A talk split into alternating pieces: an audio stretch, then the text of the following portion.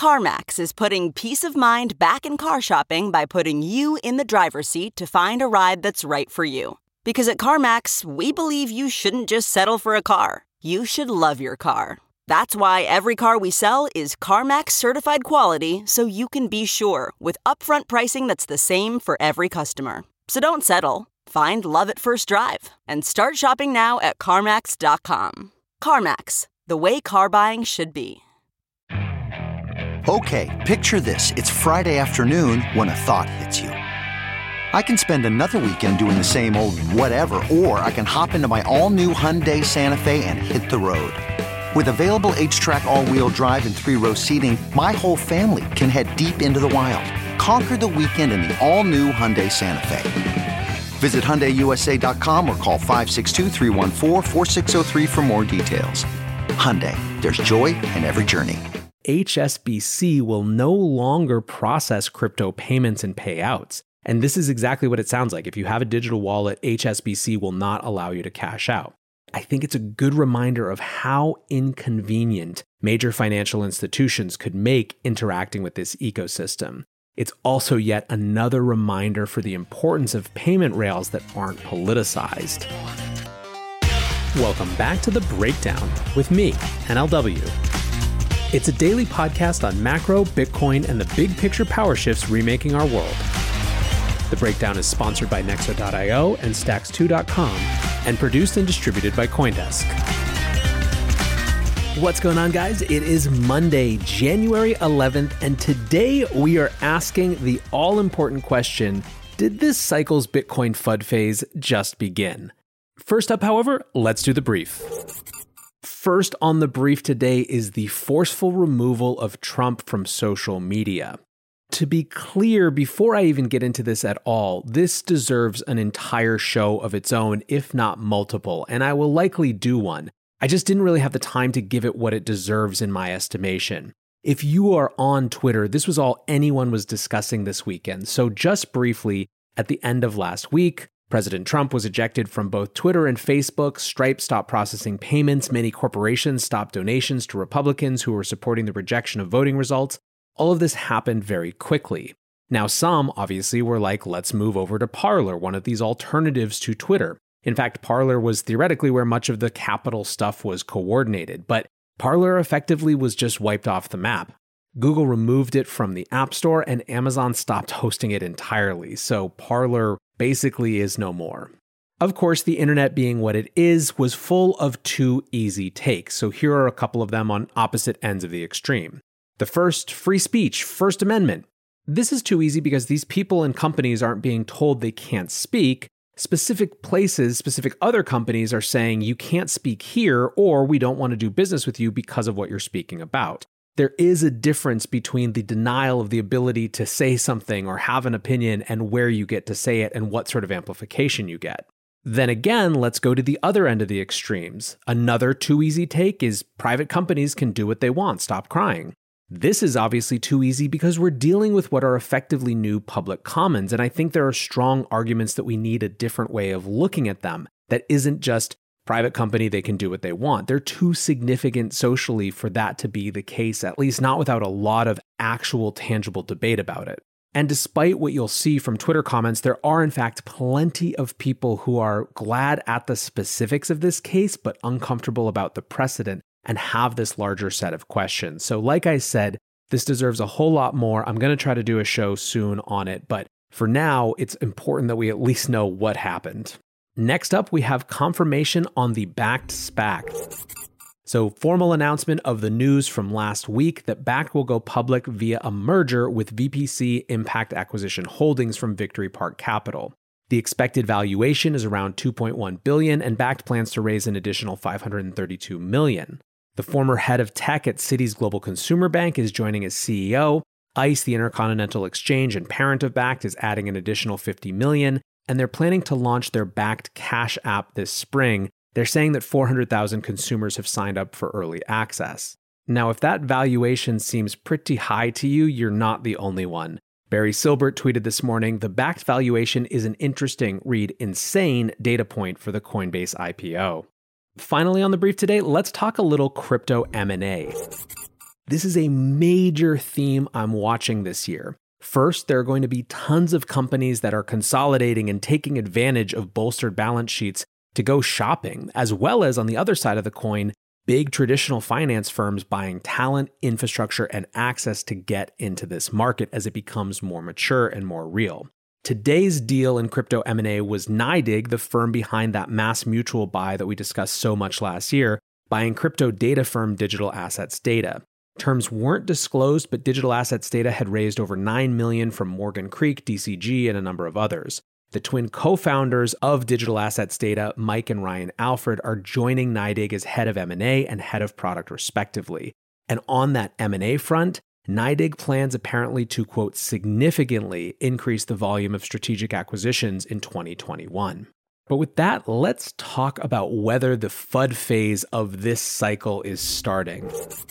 First up, what's happening? Well, you probably don't need me to tell you, but the price of Bitcoin is cratering. From a new all-time high just under 42,000 over the weekend, the carnage started on Sunday and has gone right through the recording of this episode. It's down more than 20%, swinging pretty violently. Who knows what it'll be when you listen? It could be lower, it could be higher. Right now, I'm looking at Blockfolio and it's 30,515.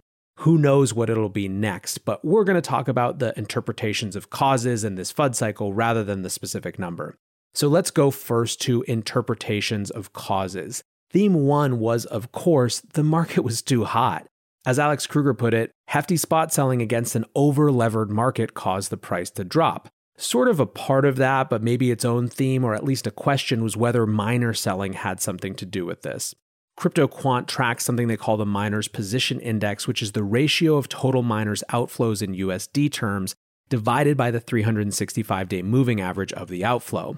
Readings above 2 indicate that miners are selling, and this weekend the indicator hit 2.2, which is the highest since July 2019. So now let's go to the discussion of how people were interpreting it and guessing at what it suggests for what happens next. Position 1 is something like, this was inevitable. We've had 4 weeks in a row of double-digit weekly gains, which is absolutely insane. Last week saw 15% gains. Tons of voices were worried about the speed and the velocity with which things were spinning up. The relative strength index suggested that we were in overbought conditions all last week. So, like I said, position 1, this was inevitable. Position 2, a lot of folks are talking about this as a chance to accumulate for institutions. Guggenheim CIO Scott Minerd tweeted, "Bitcoin's parabolic rise is unsustainable in the near term, vulnerable to a setback. The target technical upside of 35,000 has been exceeded. Time to take some money off the table." Two things that made this a little more suspect. First was the timing. When he tweeted it, the price was already back at 35,000, so it certainly wasn't some big prognostication. The second was the fact that this is the same person and group who made a $400,000 Bitcoin price target just about a month ago on December 16th, which of course led many to point out that there may be a bit of a strategy here in this big public pronouncement, i.e., get the price to go down and accumulate more. Again, Alex Kruger points out, Guggenheim's SEC filing to invest in Bitcoin via GBTC proposed filing would become effective January 31st. Seems Minerd wants to buy $500 million in Bitcoin, and as price runs higher, he's now telling people to take profits.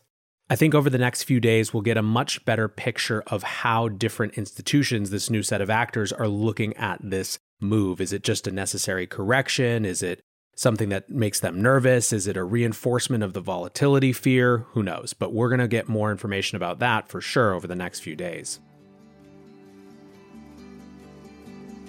Looking for the best way to stay on top of your investment game? Nexo.io has you covered in 3 easy steps with their high-yield savings account for digital assets. Step 1, create an account at Nexo.io.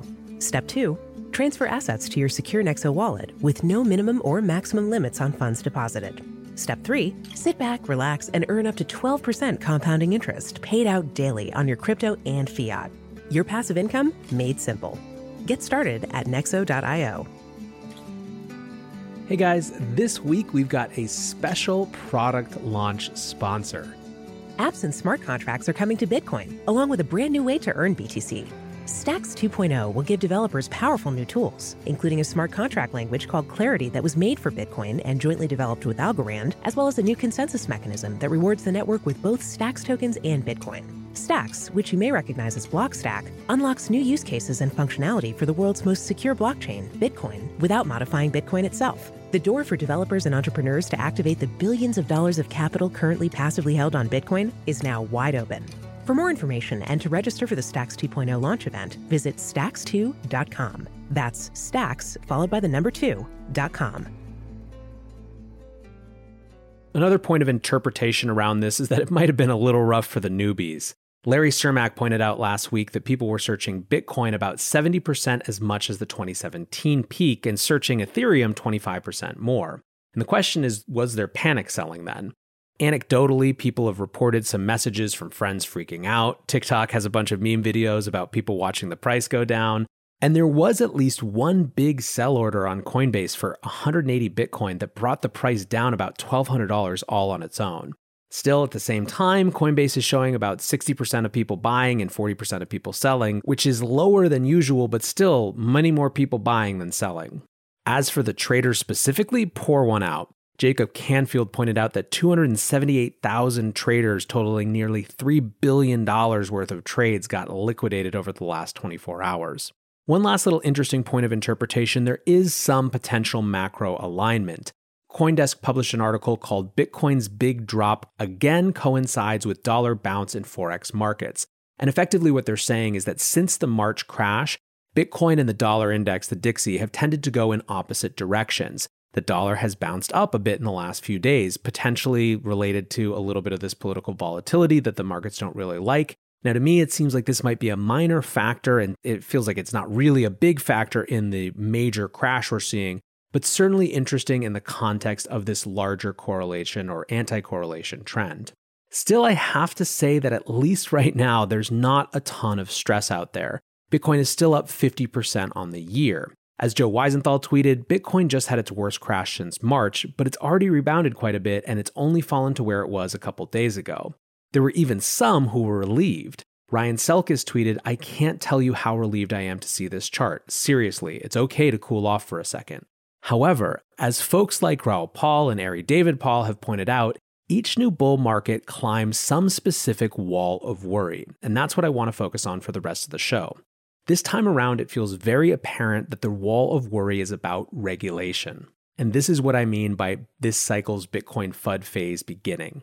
In the US, we've seen the Stable Act, which would basically create huge regulatory burden on anyone who wanted to interact with crypto or blockchain or fintech in any way.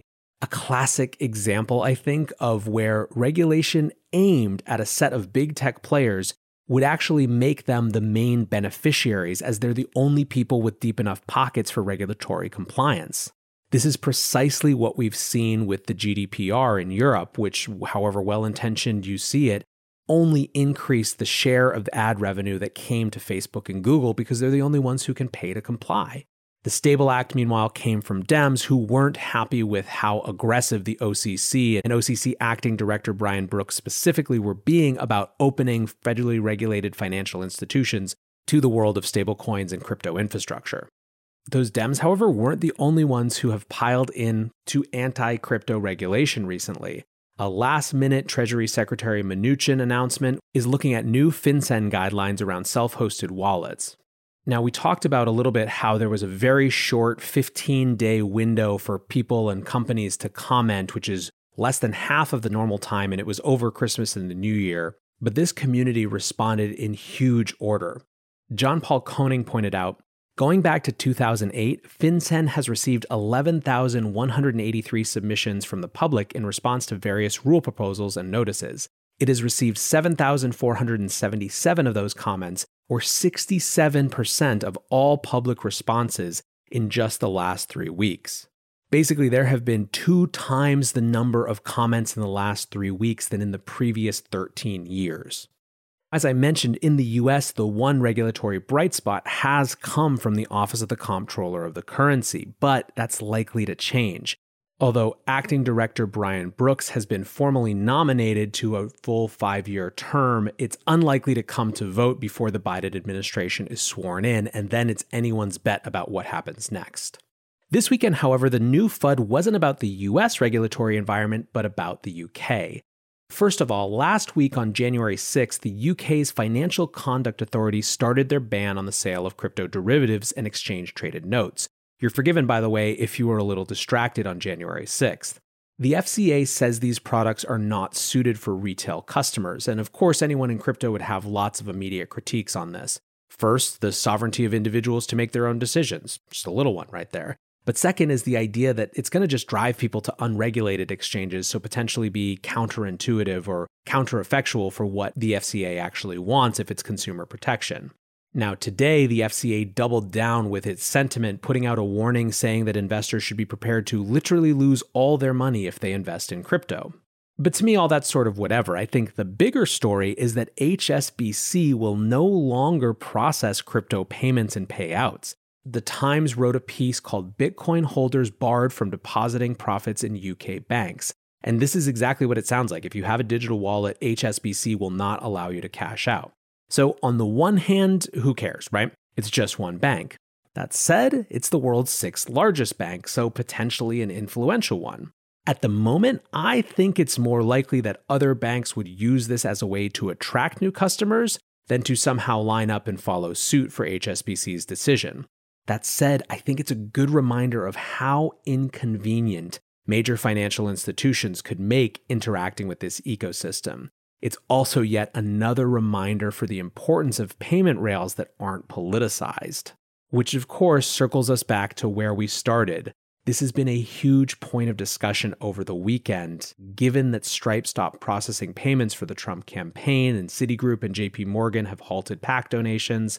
Nick Carter tweeted and put it really well. He said, "I will never again take seriously the question, but why build an alternative currency and monetary system? What's wrong with the current one? That question is obsolete." I don't know if from here Bitcoin bounces right back up. I don't know if it retraces all the way back down to 20,000. I don't know who's going to be in to buy next. And I don't know how much this FUD is going to stick, but it is clear to me that if we do have to climb a wall of worry in this cycle, it seems likely to be about big governments paying attention to the comparatively larger size of this industry and the fact that it just keeps coming back every time people say it's dead. That could lead to bigger, hotter, more intense fights than we've seen on the regulatory front. So strap in, get ready, and we'll see what happens next. But for now, guys, I appreciate you listening, and until tomorrow, be safe and take care of each other. Peace. You know how to book flights and hotels. All you're missing is a tool to plan the travel experiences you'll have once you arrive. That's why you need Viator. Book guided tours, excursions, and more in one place. There are over 300,000 travel experiences to choose from, so you can find something for everyone. And Viator offers free cancellation and 24/7 customer support for worry-free travel. Download the Viator app now and use code Viator10 for 10% off your first booking in the app. Find travel experiences for you. Do more with Viator.